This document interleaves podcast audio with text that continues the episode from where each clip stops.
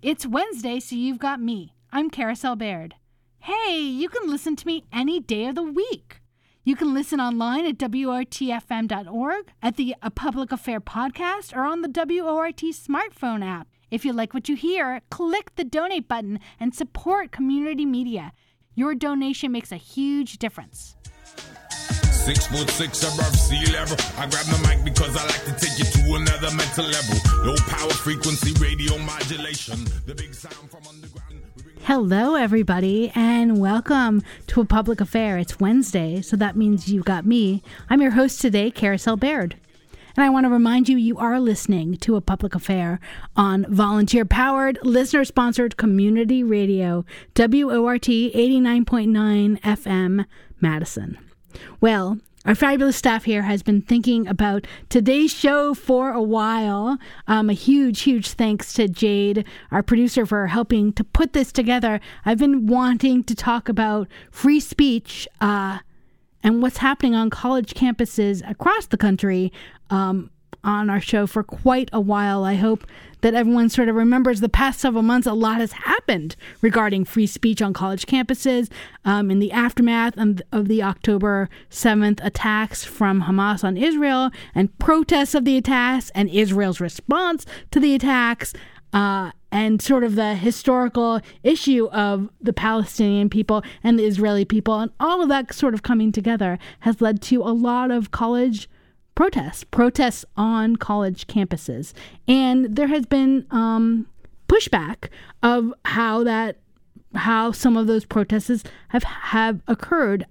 People have been scared. There has been anti-Semitic issues. There have been anti-Islamic, Islamophobic issues and speech and content and activity. And there was a hearing at the United States Congress on this, and I think everyone remembers what happened from that. That was just a month ago, the start of December, and three university leaders, all women, by the way, were asked if calling for genocide of Jews violates their school rules or code of conduct, and the answers were, it depends, right? It depends on the context. It can be complicated. And there was a huge pushback because of that, and two of those leaders, not professors, but chancellors of their schools, have subsequently been terminated. So here to sort of break all of that down and a little bit more of what's going on regarding free speech, we have two great guests joining us today. First, we have Nico Perrino. He's the Executive Vice President of FIRE, and FIRE is the Foundation for Individual Rights and Expression. Hello, Nico. Hey, thanks. Happy to be here. Thank you for joining us. And then Dylan White is also here. He's an attorney, constitutional law professor, and former scholar with the Silha Center for Study of Media Ethics and Law, where his work focused primarily on First Amendment issues. Hello, Dylan. Hey, how are you? Great. Thank you so much for joining us. It's great to have both of you. So can we just sort of start big picture? And not that we can say that this question in itself can be a whole hour conversation, but can we get a sort of big picture reminder of what is protected under the First Amendment? When we say you have free speech, you can't say fire in a crowded building. We're going to get to that about why, but in general, you can call for the killing of someone or the genocide. You can say things that are hateful and painful to some people that are listening. Is that sort of true? Nico, you want to start? Yeah, I can start. I guess I'll start with the fire in a crowded theater analogy, which is often used as a justification to censor speech. You know, they say this speech is akin to shouting fire in a crowded theater, but often what's forgotten there is the falsely part.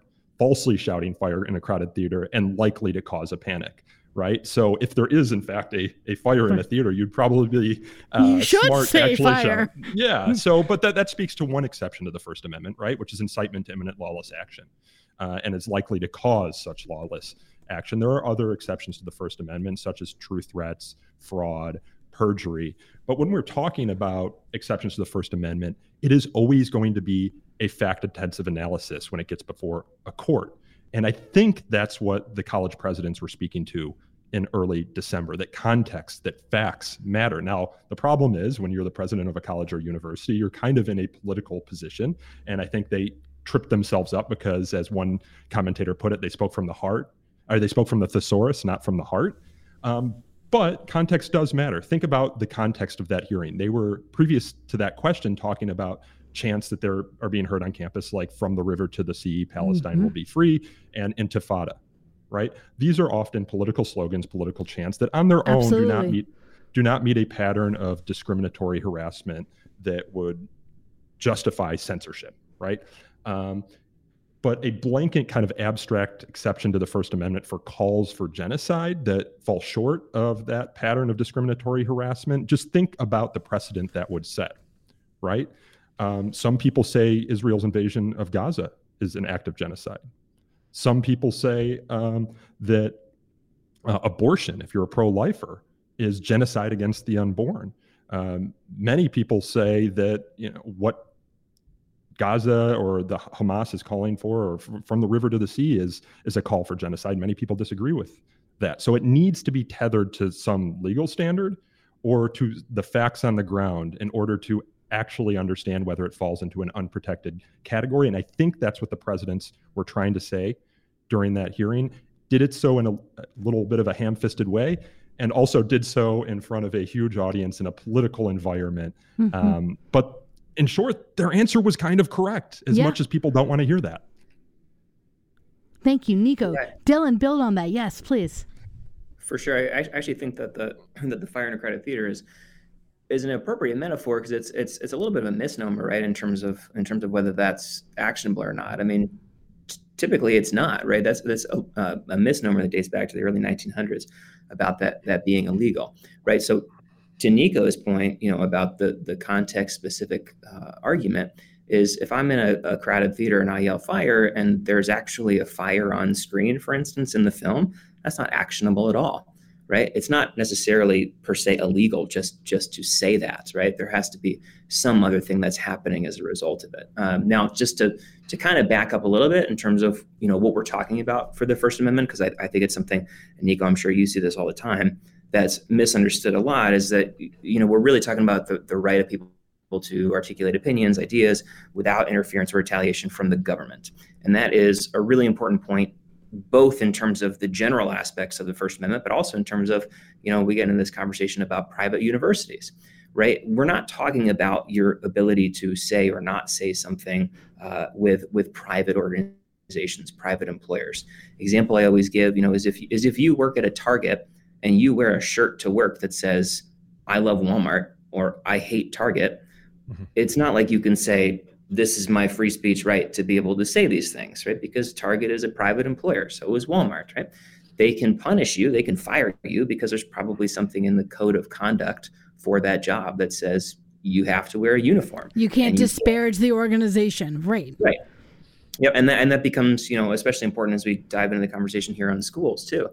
But always being able to identify if there is a government actor that is involved in their potential retaliation or interference. And Carousel, can I just build on that quickly? Because Dylan's point is an important one, because we're talking about three presidents of private universities who are not bound by the First Amendment. They are not government institutions. But one of the things that you see at private universities often is that they proactively commit themselves to free speech and academic freedom principles, in part because that's how you recruit the best faculty, and in part because the missions of colleges and universities are often the search for truth, the dissemination, the preservation, and the creation of knowledge. In fact, Harvard's motto is Veritas, truth, right? And it's believed, and I think correctly so, that free inquiry, free speech, and academic freedom are required for that search for truth. And actually, Liz Magill, who is the president of University of Pennsylvania, who resigned a few days after the hearing, she did a video like the next day that almost kind of looked like a hostage video. She was very disheveled. You could tell she was under a lot of pressure. And she said, you know, for decades, and I'm quoting her here, under multiple Penn presidents and consistent with most universities, Penn's policies have been guided by the Constitution and the law. And then as a result of this hearing, she said, now we're going to take a full look at our policies, and that process is going to start immediately, presumably to untether the school's policies from the law and from the Constitution, those sort of First Amendment free speech principles that guided it up until that point. Well, I mean, I appreciate that, because that sort of sets us up for the complexity of all of this. And I want to back up, though, just a little to make it clear of, especially like Dylan made a really good point about, you know, you can say, or actually, Nico, I think you were saying this about, you know, what if someone says abortion is genocide? What if someone says what Gaza is doing is genocide? What Israel is doing is genocide? To be able to say that out loud, that sentence in and of itself should be protected speech.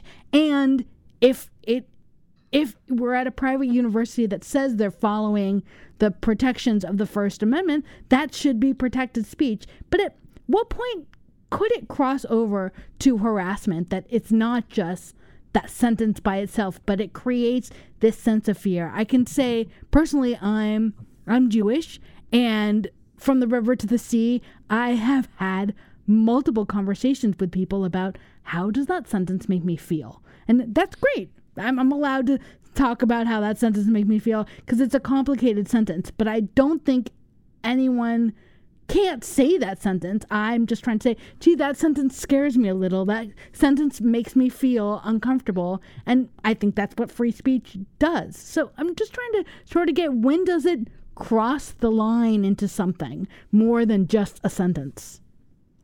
Yeah, you really kind of nailed on the head in terms of, you know, how you felt in those conversations really speaks to this notion of whether the harm, and I'll get into why that matters in a second here, but whether the harm is objective or subjective, right? So, you know, as Nico said, it's this kind of weird standard where, like, yes, we're talking about the First Amendment and all this stuff, but we're also not talking about the First Amendment because it's a private university. However, as Nico said, you know, for some reason, we've sort of had this tradition of, whenever private institutions have voluntarily declared that they are going to abide by free speech protections, then they're usually held to that promise, right?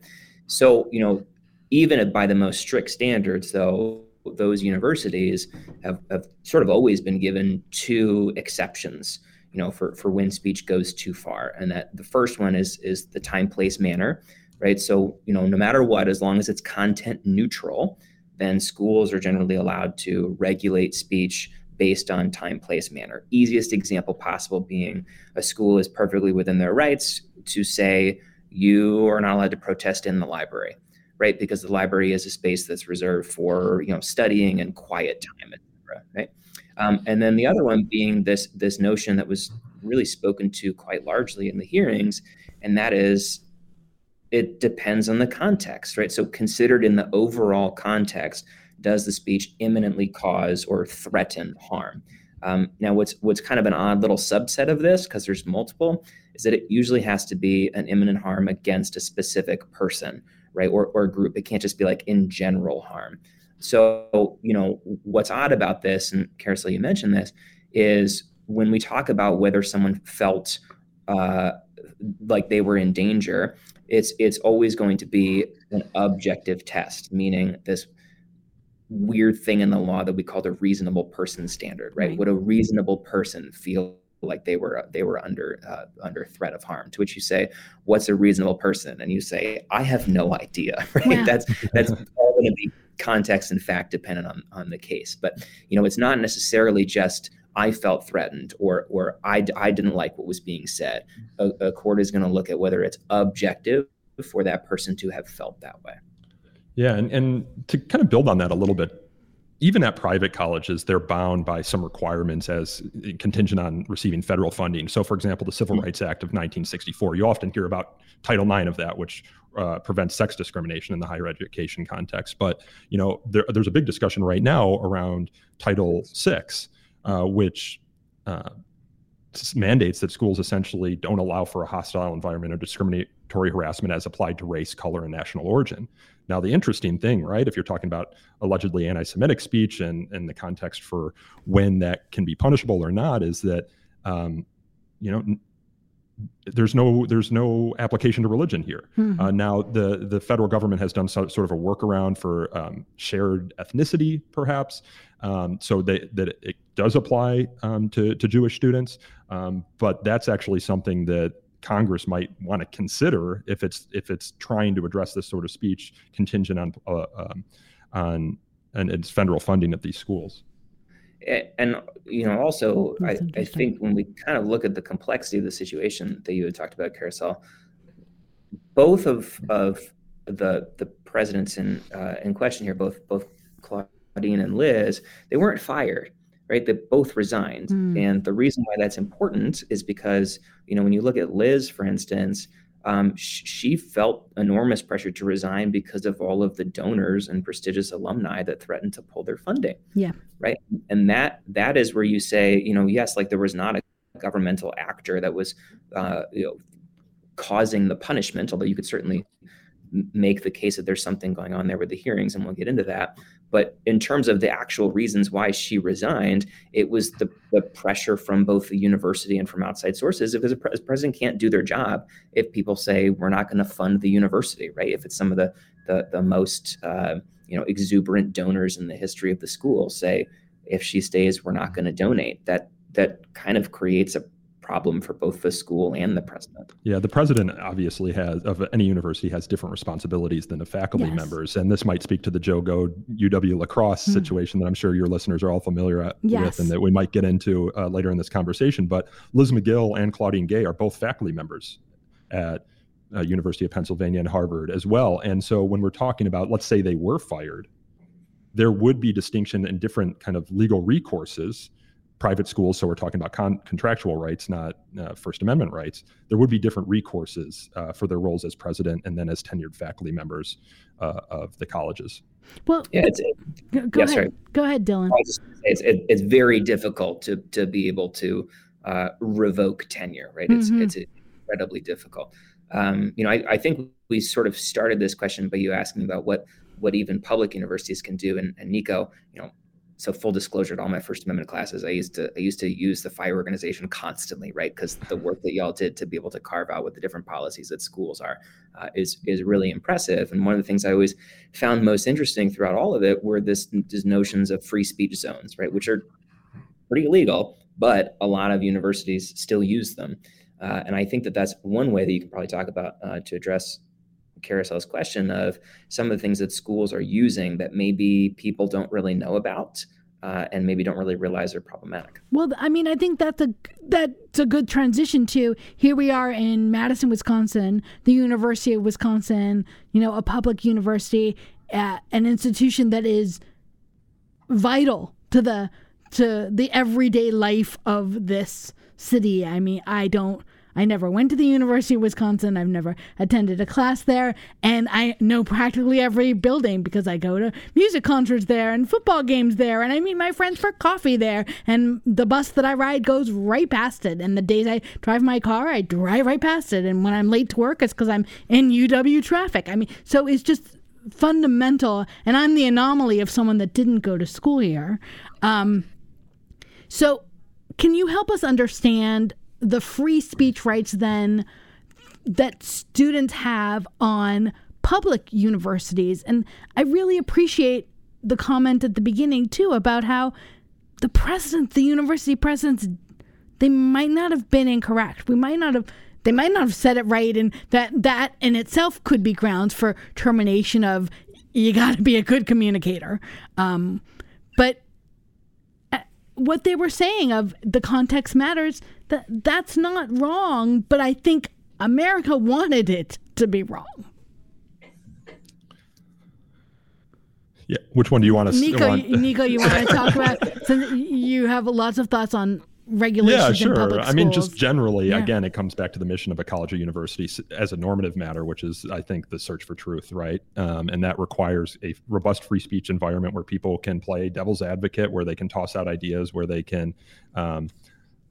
learn the holes or the kind of the shortcomings of their different arguments through its kind of confrontation with error or with truth. And so, and the courts, the Supreme Court and other courts, lower courts have recognized this, often in kind of very glowing language that said, you know, were free speech to be eliminated on college campuses, our civilization would stagnate and die. It's a rough quote, but it's pretty close to what the Supreme Court has said.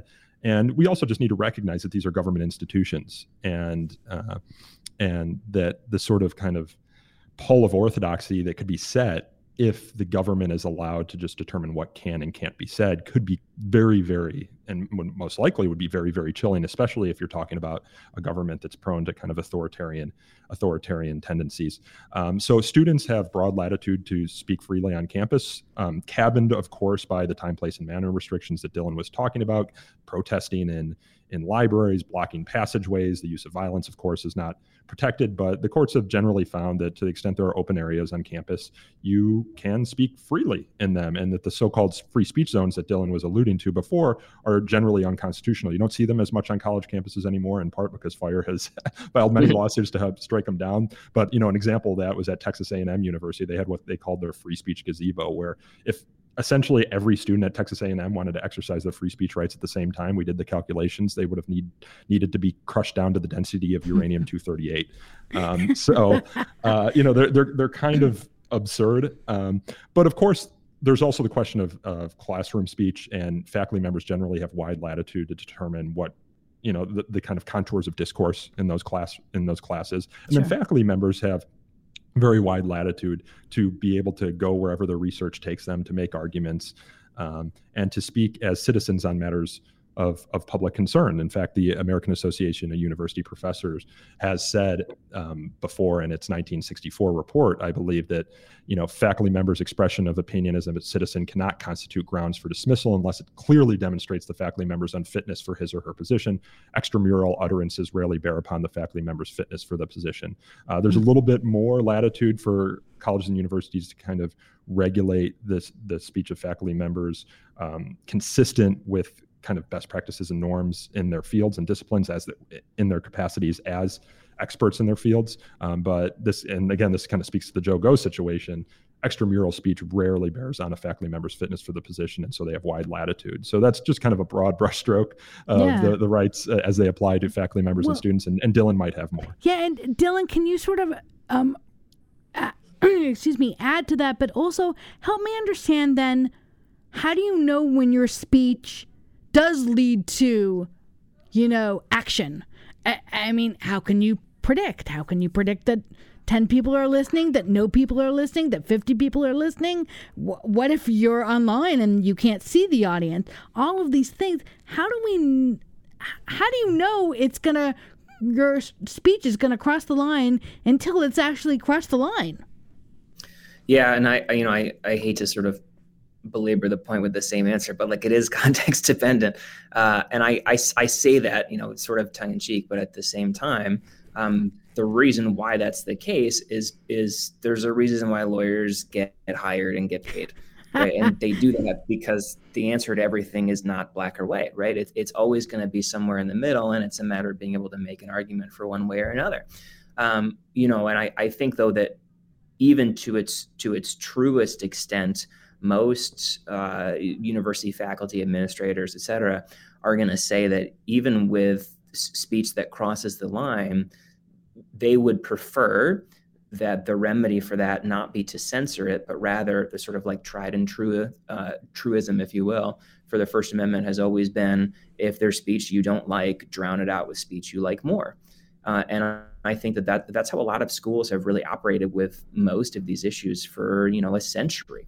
The classic example, taking it out of the school context, but to use an example that was at the Supreme Court not too long ago, with the opinion written by Chief Justice Roberts, dealt with the Westboro Baptist Church, right? Okay. And their protests of military funerals, right? And the solution to that ended up, you know, not being stop them from protesting, but rather was this sort of cool community thing where motorcycle gangs showed up to the funerals to drown out the protesters that were outside and were protesting the protesters, so that they could peacefully have the funeral inside the building. You know, and it's to your point about why the sort of hearing went the way that it did, and we can dive into this certainly in a little bit. But yeah, as I was watching those hearings, I'm sort of reminded of the thing we talk about a lot in classes, which is there's a difference between the law and business, and it felt as though they were very well prepared by a bunch of attorneys to give a very specific lawyer answer. And that was not what that committee and probably most of America wanted to hear. What was the lawyer answer of it depends? We get made fun of as lawyers all the time because our answer to literally everything is it depends, right, no matter what. I'm frustrated right now by you, and I'm a lawyer. Yeah. Yeah. Right. And that's something that we've sort of owned, and we understand that people don't like that. So I don't think, given the context of the hearings, that was probably the best business approach. And those universities, when it comes down to it, are businesses. I want to remind everyone you're listening to A Public Affair on WORT 89.9 FM Madison, and we would love to have you join the conversation. What are your thoughts about free speech protections, what's happening on college campuses, and what had happened to the professors and what's happening here in Wisconsin? We would love to have you join the conversation. You can give us a call at area code 608-256-2001, extension 9. We have Mary Jo ready to answer your phone calls, and we've got Jay and Jade in the studio. They can pass a message along to me, or you can join us live on the air. Whatever works best for you, we would love to have your thoughts. Area code 608-256-2001. So let's transition a little bit to the sort of politics of this, because I think that's part of it too, and sort of what happened after the hearing before Congress. Can we talk about how there's this level of, the questions were being led by congressional members who have a history, a public history, of being frustrated with sort of the lack of free conservative speech on schools. Republican leaders, certainly in Wisconsin and in U.S. Congress as well, and perhaps across the country, have been frustrated. We'll speak just here in Wisconsin. They have been frustrated at UW-Wisconsin for, they feel, not enough welcoming free speech of conservative values and conservative issues that are important to them. And so it was sort of interesting to see the politics of this play out, of people that were frustrated at universities sort of now being frustrated at universities for not shutting down conversation. What were your thoughts on that? Nico, you want to start? Yeah, I mean, anyone who does any free speech work is going to know that double standards for free speech are just kind of the standard, unfortunately, right? Like, I mean, that's helpful to know, yeah. Yeah, free speech I want to talk, but I don't want to hear what you have to say, okay? Yeah, it's the great late civil libertarian Nat Hentoff titled his book, Free Speech for Me, But Not for Thee. And I think you see that on both sides of this, right? Yes. As you mentioned, in this case, Republican lawmakers who really went after the college presidents have championed free speech on campus because they see conservatives, in their opinion, being predominantly censored on these campuses. I believe some of the members of Congress who are questioning them are members of the Campus Free Speech Caucus, in fact. But then now they are kind of going after the college presidents for giving the free speech answer, despite it being from the thesaurus and not from the heart, which maybe the moment didn't call for. But it was the correct free speech answer consistent with their policies, as Liz Magill had said. But I think the public was frustrated by the college and president's answers, in part because of what they see as double standards, right? So they're sticking to the law or to their policies because these are private universities, and their answer about calls for Jewish genocide, right? But you see on college campuses, asking someone where they're from is a racist microaggression. Harvard drove out Carol Hooven, who was a lecturer at the school, because she wrote a book, Testosterone, arguing that biological sex is real. MIT, Dorian Abbott, who's a geophysicist from the University of Chicago, was set to speak there, was driven off because he has minority viewpoints on DEI initiatives on college campuses. At the University of Pennsylvania, they canceled a screening of this documentary critical of Israel called Israelism. So they're doing all this censoring, but then when they're asked about calls for Jewish genocide, they're like, free speech, right? So you could see how people would be frustrated and ask for double standards, but the solution isn't more double standards, it's free speech standards, not double standards. And so you know, I think that's what has driven a lot of this. And that's why if you're a free speech advocate, if you care about free speech, you got to have that old Voltaire, misascribed to Voltaire, in fact, a quote like, I might disagree with what you say, but I'll defend to the death your right to say it, because Americans are smart and they can see through hypocrisy. But can they? I mean, Dylan, what are your thoughts of sort of the congressional hearings? Yeah, I mean, just to hammer home Negro's point a little bit more is, I think for a very long time, these universities have been seen as a source of like cultural decay, if you will. And I think that has led to a lot of the different conversations and arguments that have happened about academia in general, and this difference between like blue collar, white collar work. And I think that if I'm just sort of talking as an attorney and as a former college debater, I'll say like watching those hearings, it was tough to answer some of those questions because of the way they were phrased, right? Like the example I always used in class was it's as if someone asked me, hey Dylan, are you still a bad dad? Right? Like I can't answer that with a yes or no, because I would argue that I've never been a bad dad, right? But the way the question was phrased in the hearings was it's yes or no. And that creates a very difficult answer, especially if you've been consulting with lawyers for the last few weeks, and then you're told not to say yes or no. Yes, right, exactly.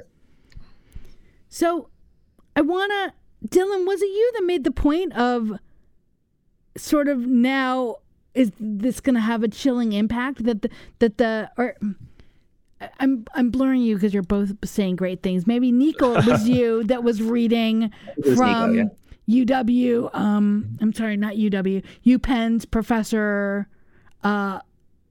Chancellor, I'm getting it all wrong. Yeah, trying to rewrite the policies, right? Penn's chancellor, when she was speaking right before she resigned about maybe we do need to revisit our policy. So this is sort of creating this chilling impact, which is the opposite of free speech, which is maybe what we're all calling for, but then we're not all calling for it. Nico, what's sort of the result from all of this that we think? Yeah, we were really worried that night that Liz Magill had issued that statement where they were going to try and untether their policies from the law and constitutional standards, because often what these Ivy League colleges do, others follow, for better or for worse, right? Like, I think one of the reasons Harvard and Penn and MIT have captured so much attention in light of those hearings is not just the kind of back and forth, but the fact that they're Harvard and Penn and MIT, right? So if Penn is moving away from academic freedom and free speech standards, other schools are likely to follow. And that's why we got out our statement on Liz Magill's video late that night. We were like, we need to kind of head this off. So in every crisis is an opportunity, and it'll be interesting to see in light of all of this conversation, what comes out of it. And it could go one way. It could become more speech codes, more censorship, greater chilling effect. It could be, let's recommit to colleges and universities as institutions dedicated to advancing and discovering truth, and the expansion of free speech policies. Let's say, okay, we've done all this double standard stuff in the past. We're not doing that anymore. Please forgive us for our wrongs in the past, and recommit to free expression. But I think it's a little bit early to tell. I can just say, though, that there is declining trust in colleges and universities across the country. If you look at the Gallup polls, which they've run since 2015, it was only 9% of Americans that said they had very little confidence in higher education. Now it's up to 22% this last year. And so I think this whole free speech controversy stuff is also a result of just broader decline in trust in not just higher education, but our institutions at large. And I think part of it is associated with the idea that people believe these institutions have become politicized. And so that's why I think colleges and universities, and this is maybe a separate conversation, shouldn't weigh in on social and political issues. And they should be the host and sponsor of critics, but not critics themselves. Well, and that's where sort of the politics gets so involved in this, because, right, I can see arguments in multiple directions of, if you erode the trust in these institutions, right, is that will help give more power to people that don't go to higher education, and yet that will also quash people seeking higher education. And I can hear the arguments from my conservative Republican friends. I can hear the arguments from my liberal progressive Democratic friends on both sides saying, when you do this, it's actually intentional, part of the plan to erode trust on one side or another. How does the politics play out in all this? Dylan, what are you thinking? Yeah, and I honestly don't really know how it plays out. But I will say one of the things I was thinking about the same way that Nico brought up is I think when that is sort of referenced of untethering ourselves from the law or from tradition, the first thing that comes to my mind is probably the biggest, myth in the First Amendment. And that's when I see people all the time talk about how hate speech is illegal. There is no such thing as hate speech. There's no hate speech. That's not a thing. Right. So, it's not a legal term in the U.S. And by and large, the Supreme Court has said that things that qualify as hate speech in other countries are perfectly legal here under the First Amendment. I think that when comments like that are made about sort of changing the way we do things, maybe your brain goes to a different place, Nico, but mine goes to say, I wonder if they're going to try to carve out a definition for hate speech. Yeah, I mean, they can't at public colleges and universities insofar as there's no hate speech exception to the First Amendment, although our surveys have found that most college students, most Americans, in fact, they think there is, right? It's interesting. If you poll Americans, you get something like 90% or more who think free speech is important or the most important right as Americans. But then you dig down deeper and try and figure out what their conception of free speech is and asked about hateful or offensive speech, and that support for free speech plummets. But we can see how hate speech codes will play out on college campuses, right? Guy Benson, a conservative commentator, was set to speak over at Brown a few years ago, and there was a petition signed by thousands to get him banned because he is conservative. He believes in free market principles, and that was accused of being white supremacist. We have a TPUSA chapter at Emerson College that hand out stickers critical of China that said China kind of such, which is like a slang term in Gen Z. It's like suspicious. And the president of that college accused them of anti-Asian hate and bias, despite the fact that they were clearly criticizing the Chinese government, not Chinese students. In fact, 1/3 of the student group was themselves Asian, including of Chinese descent. So, you open up this wide kind of exception to the First Amendment for hate speech. It just becomes in the eye of the beholder. Hearing you talk about this, Nico, just makes me remember fondly college. How wonderful. I mean, there is something wonderful about being on a college campus and literally problem solving through this and literally, talking with people and you're surrounded by all these people that are thinking and scaring each other and trying to work together and figuring it out. It's actually so vital that we ensure these conversations and that people make mistakes and get it right and get it wrong. If we're not doing it on college campuses, I don't know where else you will ever have that opportunity to be surrounded by people and institutions and questions and, confidence of youth, fantastic, and to figure it all out. My daughter is a high school senior, and it just makes me so excited for all the conversations she's about to have, and sad at the thought that we might not have as robust a college system in America because of the chilling or fallout from what happened. Yeah, go ahead, Dylan. Oh, I was just going to add, while I certainly understand that, I also, even as an attorney that's a staunch First Amendment purist, I also understand why many Americans see certain things that happen on college campuses and they feel weird about it. Mm-hmm. I think what's odd about kind of the last few weeks is how reticent a lot of people are to just say, like, hey, genocide is wrong, right? Genocide is very, very bad. And I think that to a certain extent, a lot of us have sort of become encapsulated in this fear of taking any stance on something. And I get why many Americans see something that they think historically would qualify as hate speech under what they think is a definition of hate speech, and are trying to understand, why certain college campuses allow it and why some don't. Yeah, Carousel, your kind of discussion there of the exciting aspects of going to college, the debate and the discussion, the devil's advocacy that happens, the exploration of ideas, the world of ideas reminds me of a very formative experience I had when I was a senior in college. I believe it was 2011, 2012, when this evangelical pastor named Douglas Wilson came to campus. And there was concern on campus because he had views on LGBT rights that were not in agreement with most of the student body. Mm-hmm. And the thing about Douglas Wilson is that he used to travel the country debating religion with the late Christopher Hitchens. I'm sure many of your listeners might be familiar with him, a writer. And I got interested in the world of ideas because, in part, because of my interest in religion in the wake of the 2001 terrorist attacks on September 11th, and following the debates that Christopher Hitchens had with Douglas Wilson. So when Christopher Hitchens died and then Douglas Wilson came to campus, I was like, this is my opportunity to be Christopher Hitchens and debate this guy on religion and LGBT rights.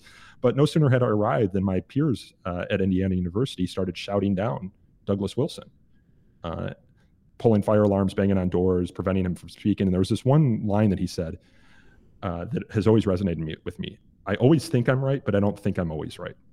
I always think I'm right, but I don't think I'm always right. It's this idea that if you're a scholar, you have strong convictions loosely held, right? You believe things mm-hmm. strongly. You always think you're right, but that you might not be right.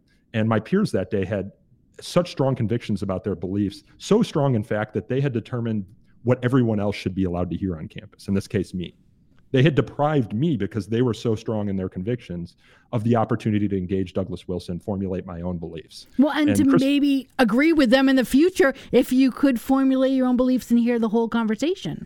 Totally. And Christopher Hitchens talked about this. You know, I'm a big fan of his. He's given one of the best speeches on free speech that I've ever heard. And in that speech, he asked the audience, he's like, who would you trust for you to determine what books you can read? To determine for you what movies you can listen to determine for you what speakers you can hear.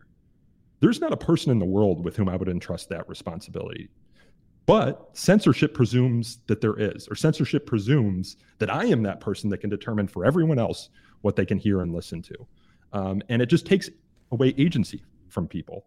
And I think that's unfair. And that's why Frederick Douglass, the great abolitionist, said, free speech has two sides to it, the right to hear and the right to listen. And he made that remark after a pro-slavery mob shut down an abolitionist meeting. You know, and he realized that it wasn't just the abolitionists' arguments that were being censored. It was also the rights of the people who could listen. Those rights were also implicated and are important, particularly in a democracy where we talk across lines of difference to solve our disputes. We use words, not violence. Sigmund Freud once said that civilization was started the day man cast a word instead of a stone. And so I think, you know, it speaks to this broader conversation that we're having about whether words are violence, but you break down that distinction, I think a lot goes out the window. Well, I mean, this feels like how we are a little bit how we got to where we are in America, although, right, America keeps churning and we'll make it through these days until we have our next problem and our next problem, but how polarized we are as a country right now. You know, people, you know, to simplify it, you're watching an MSNBC or you're watching Fox, and the two shall not mix, right? Mm-hmm. And Fox people don't want to hear what MSNBC wants to say, and vice versa. Right? We sort of joked in my household, like, oh, can you watch Fox News for half an hour and not scream at the television? Like, mm-hmm. just sit and listen to what they're saying. I must confess I didn't try it. But maybe that's part of the problem. On college campuses, we have a world where you could try it. And in America, we don't try it. Dylan, you were going to chime in. Well, I just think that that's, you know, as Nico said about censorship, and I think that's probably why we're in the position that we are now in terms of such a divided country, is because, you know, I think when we shut down a conversation about anything, no matter how problematic that conversation is, what we're essentially telling everyone else is anyone else who thinks that or is even thought to think that is wrong, and we don't value your opinion, or worse, we don't value you, right? And I think that all that does is brew resentment and a feeling of non-belonging. And I think that's how we end up in situations where, you know, we don't really know how to debate anything. Mm-hmm. We don't know how to talk about anything, to the point where even something that arises that should be very easy to, quote unquote, debate, we don't do it because we don't really know how. We haven't learned those tools over the past decade. We are talking right now about free speech. We have our two guests today, Nico Perrino, the Executive Vice President of FIRE, and Dylan White, attorney, constitutional law professor, and scholar on primarily First Amendment issues and beyond. It's not too late to join the conversation. If you want to tell us your thoughts, we would love to hear from you at area code 608-256-2001, extension 9. So we do have less than 10 minutes left. I do want to do a quick shout out to the UW of Wisconsin story that is part of our conversation that the two of you have both made some references to.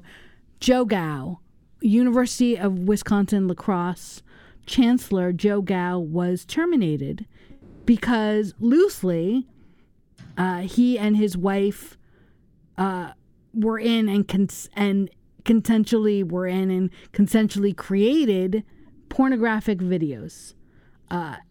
Wanted to sort of get... I remember reading this story being like, what the heck is going on?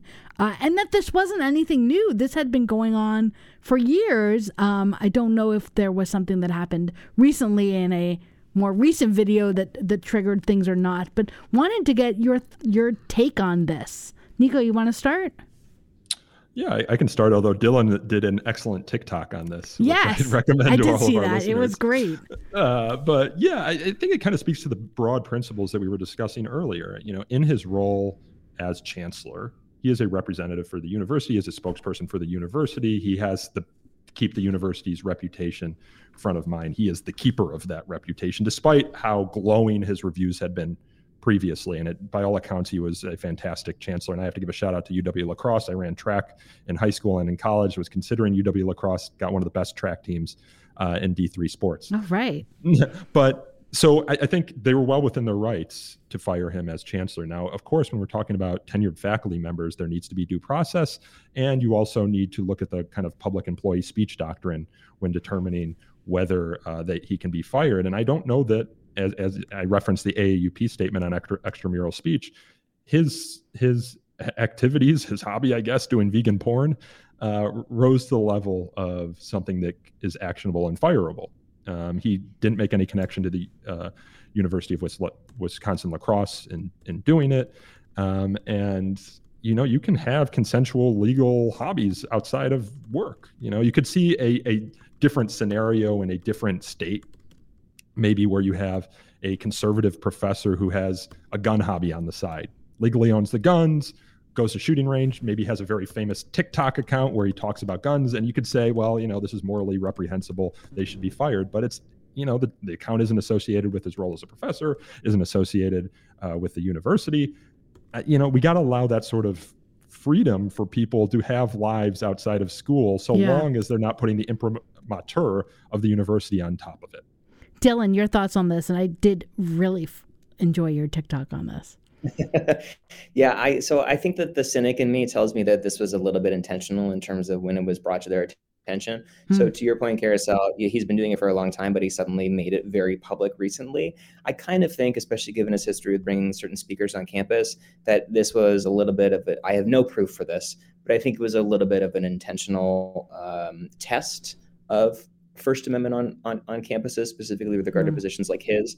I don't think he has a claim at all, frankly, in terms of the chancellor position. It was an at-will employment, and the contract provision was pretty clear on doing anything that would sort of, you know, bring disrepute upon the university or upon the board, and he's a public image of the board. Now, that said, if they take action against him in his faculty position to bring back what Nico and I were talking about earlier, I think that would trigger some interesting. Really interesting. We have two callers joining us. Let's see if we can fit them in the next few minutes. Sally, you had an anecdote to share about free speech? Yes. Thank you so much for this conversation. I've personally just been really disturbed by the firing of these two chancellors after this. Thought it was a very political witch hunt, you know, free speech notwithstanding. But I wanted to share an anecdote about a kind of a different issue that happened to me in Madison a couple of years back. I found very racist stickers on East Dayton Street near a historic African-American church, and I was really disturbed by them, and I reported it to the police. And actually, sort of coincidentally, the next day, there's a man who drives around Madison sometimes, an actual hater of Jews, drives around with a car that says like Milwaukee Aryan Brotherhood. He has swastikas on his vehicle. Anyway, so these two incidents back to back that I saw, it was really disturbing. a detective from Madison Police Department called me based on the stickers that I had reported, and basically told me that, you know, their only action they could really take is to report it to an FBI like hate database. Hmm. And I told the detective about, incidentally about the vehicle, the car I had seen. This guy drives around Madison. The detective told me that, they can't, it's disturbing. He told me that the police are aware of this man, but they can't act on it because, he's within his right to drive around like that. Yeah. And the detective told me if he's ever like becoming a nuisance in traffic, then I could call and report it. Actually, he was. People were so angry because of the sign. The vehicle. That's interesting. Like, there was people chasing his car. Anyway, to say that, the police department couldn't do anything, but I did report it to WRT, the sticker, and you guys did a piece about it on Fox News.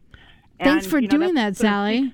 That sort of speaks to the point earlier of, I think, Sally, I think we're near the end of the show, so I want to get Nico and Dylan's take on this, but I think that's exactly it. Sometimes things are said or done that do not feel okay, but it seems like it was the right decision by the police not to see that there was a crime permitted, or is that sort of a different area? Dylan or Nico, your thoughts on this? Yeah, it's so in terms of it being a different area, the aspect that would be is, there's no tangible evidence, likely is what they argued to you, that it was the man driving in the truck that put the stickers up. And I tell people all the time, like, a lot of answers that we have to give as lawyers are not fun and people don't feel good about them.